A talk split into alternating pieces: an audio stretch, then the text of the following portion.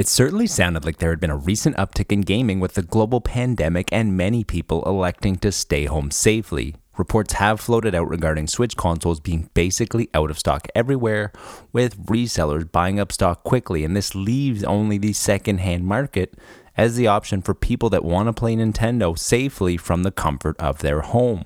There were even stories about people just looking for any type of gaming that they would be purchasing an Xbox One or a PS4 instead. Now, these are both great systems, it goes without saying, but both are coming up on seven years old and are still selling at a fairly high price considering their age.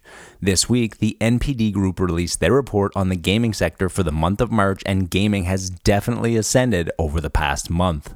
One of the main places people have become accustomed to buying games is GameStop, who closed their doors on March 21st after they had tried to make the argument that they were an essential service. Well, just a little over a month later, GameStop has announced a few things regarding how it has been progressing during these trying times. Sales have been fairly close to their original projections that didn't account for the closures. With approximately two thirds of GameStop staying open with a modified business model, sales are good, but not good enough. GameStop released a news release this week detailing some of the ways that they plan to mitigate losses during these times, including reducing some of their executive salaries and even talking about hopefully being able to open more of their stores again soon. I personally think this is too early, especially for GameStop. These are just a few of the stories that happened this week in the world of gaming. And this is the Video Games Podcast. And right after this quick break, we will take a closer look at just how well gaming did during its first month in quarantine, along with how badly GameStop wants out of it.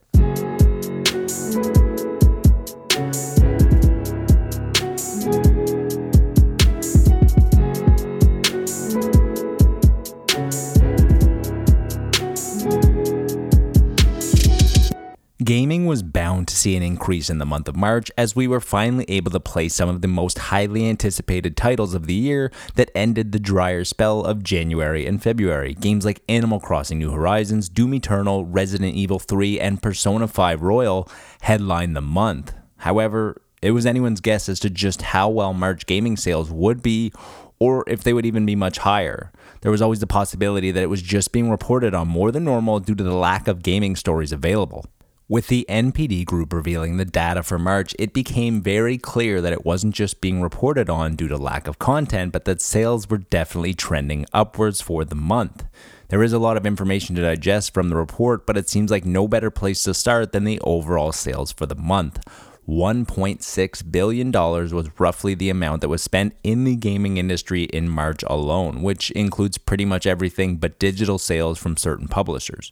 And considering how much digital sales likely increased last month and have been increasing steadily as time passes, these sales could have been even higher. As we generally have been reporting on the NPD almost every month, one thing that has become evident is how game sales have been shrinking due to the lead up of the next generation. Most people that were planning on buying a gaming system have either bought one or are now waiting for the next generation. Likely in large part to the global pandemic and this self quarantine initiative, the gaming industry was up 35% year on year.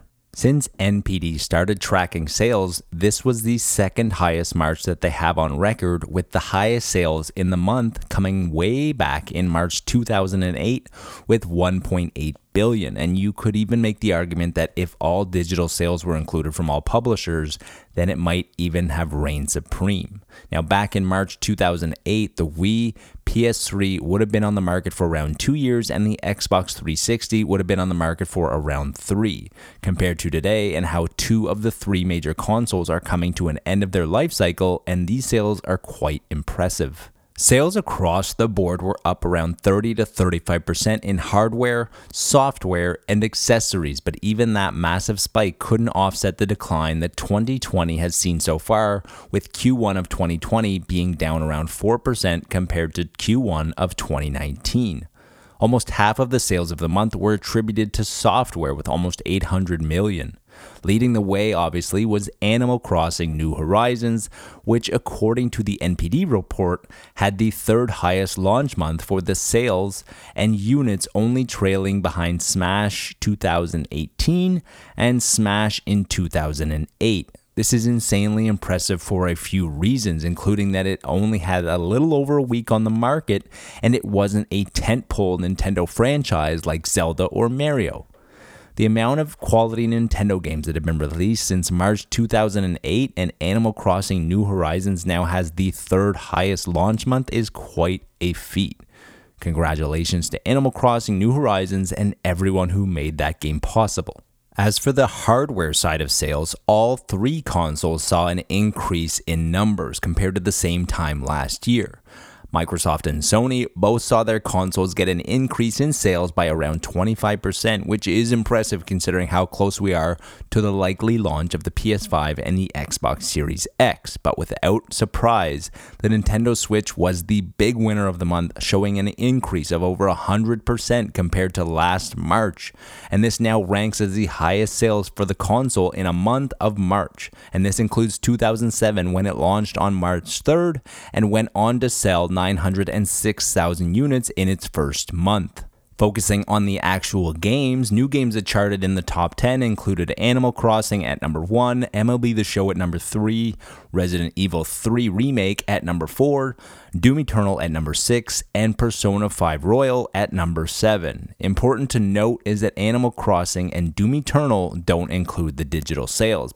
Takeaways from the top 10 include Doom Eternal placing 6th, but Bethesda does not disclose digital sales, and their target market is more likely to purchase this game digitally during normal times, which means that during these quarantine periods, their digital sales are likely to be amplified. I see Doom's placement on this chart as misrepresented. Persona 5 placing 7th is also pretty great for a platform exclusive, but also impressive because RPGs just don't tend to get the mainstream success that we see from other games, and it's also an updated version of a game that was released in 2017. Also, this week, GameStop emerged from their quarantine to give us an update on how things inside the gaming retailer have been and what the road ahead looks like. As we know, GameStop did not close their doors without a fuss as they declared themselves an essential service. GameStop claimed that they were essential due to the offerings of working from home solutions, including webcams, microphones, and other hardware of that nature. I wasn't even aware that GameStop sold this type of hardware. If I am ever in the need for this type of equipment, I usually check Amazon first, then Best Buy, and then local specialty stores. It does seem like a very large coincidence that by the time they closed their doors was after the Animal Crossing and Doom Eternal had been shipped and they were able to capitalize on day one sales. Publicity wasn't looking good for the company pre closure as reports were coming out often regarding the working conditions inside and how GameStop was taking the safety of their employees into consideration.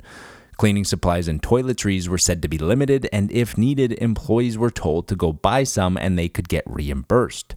Social distancing was not being implemented at the store level, and many other stories happening of the same ilk.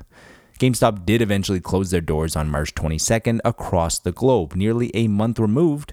How does GameStop plan to adapt to the worldwide pandemic? Well, no one knows for sure how long this will continue, and although Microsoft and Sony still seem like they will be releasing GameStop life preservers this fall, a bigger concern is that GameStop is not the type of company that can afford to lose revenue. First, GameStop does seem to understand how dire the situation is, and they are planning on cutting some of their executive salaries. The salary reductions will affect the senior management team and their board of directors, who, in case you forgot, does include former Nintendo of America president Reggie Fils-Aimé as of April 20th. CEO George Sherman will receive a reduction of 50%, CFO Jim Bell will receive a reduction of 30%, and the entire board of directors will be reduced 50%. There are also other employees across the company who will be receiving reductions between 10 and 30%. When brought on to GameStop, Sherman's base salary was around 1.1 million approximately a year ago. I couldn't find any exact figures for their board of directors, but it does seem like for large companies that are traded publicly on the New York Stock Exchange, the average cost for the whole board is somewhere between 2 and 3 million. I have no idea how accurate this is, and it is a quite wide range, but the pay has to be pretty good if Reggie came out of retirement to sit on the board at a company in turmoil. Overall, it goes without saying that these are very smart moves initially, especially when combined with other methods that the company is taking to navigate these uncertain times. Sherman, along with the other reduced salaries, are a good start, but could have been done a few weeks sooner as some of the world's biggest companies had their CEOs reduce their salaries, with even some forsaking their salaries completely around a month ago. The key to business is to adapt fast, and I guess adaptability is what got GameStop here in the first place. The money the company will be saving on salaries from the senior team, combined with having plenty of available cash on hand, and according to the news release, as of April 4th, 2020, the company had approximately 772 million in total cash and liquidity. Combine these methods with many stores being reduced hours and pay but retaining 90% of their expected sales, and GameStop should be fine until the launch of the PS5 and the Series X, which will then give them plenty more time to try to continue to figure out how to stay relevant. As for how the sales have been going, Sherman has been pleased with the way that GameStop has adapted during these current times. Approximately two thirds of GameStop's locations have remained open and operating by using reduced methods. Similar to most companies that have remained operating with doors closed, GameStop has been offering the ability to buy online and pick up in store or ship directly from store, which does help speed up the process as the package doesn't need to travel as far. According to Sherman, we have retained over 90% of our planned sales volumes in our stores that are conducting curbside operations. Without digging into their previous quarterly fiscal report, it's likely that these are extremely reduced projections due to the spring typically being a slower period and the life cycle ending on two consoles. Nonetheless, it is great news that GameStop is able to retain such high performance of their anticipated sales, and it's likely that the amount of extra people that are gaming at the moment, as seen in the latest NPD, is offsetting the doors closing on most of their stores. As for some concrete numbers, in an update to their sales data, GameStop reported that for the nine week period ending on April 4th, the company saw store sales decline around 23%, but that does include the economic impact that the pandemic had, with many stores having reduced operations for at least a portion of March. The bright spot for GameStop when some of the data is looked at in a different light is that year on year sales grew in the fiscal period that ended on March 21st, 2020, when all the stores closed to the public by 3%. And this is great news for GameStop, even during a supposed down year for gaming sales.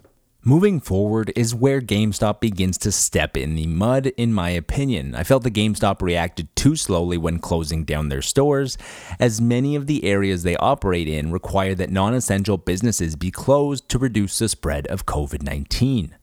Although, according to the news release, all GameStop stores in Australia have remained open. The statement GameStop gave was the company has begun the process of reopening stores in Italy, Germany, Austria, and the states of both South Carolina and Georgia, and is preparing for the potential to reopen in other operating countries and states in the following weeks. I don't see the rush here to reopen the stores where everyone touches everything, especially if the stores have been retaining approximately 90% of their projected sales. Some of these areas are in parts of the earth that have been affected by the pandemic the most, including Italy. There is also nothing in terms of huge blockbuster games like Animal Crossing or Doom Eternal coming out soon. The next games that I think would be high sellers would maybe be Minecraft Dungeons at the end of May with its global appeal, and then possibly Ghosts of Tsushima at the end of June. That is, if the PS4 exclusive doesn't get delayed, similar to how The Last of Us 2 got delayed.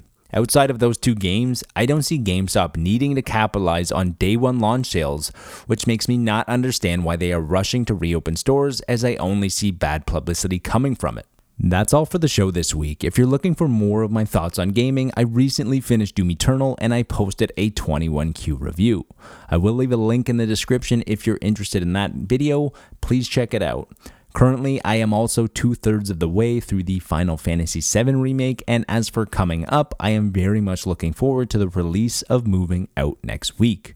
I'm a huge fan of couch co op games in the vein of Overcooked. If you made it this far, then you enjoy what you are listening to and you enjoy what I'm doing. And if you haven't subscribed, then please consider as it does help with the discoverability of the show for others. Anyways, Remember that gaming is one of the best forms of escapism, as we have seen during these current times just how many people get joy out of them. So please be nice to your fellow gamer, and more importantly, be nice to your fellow human.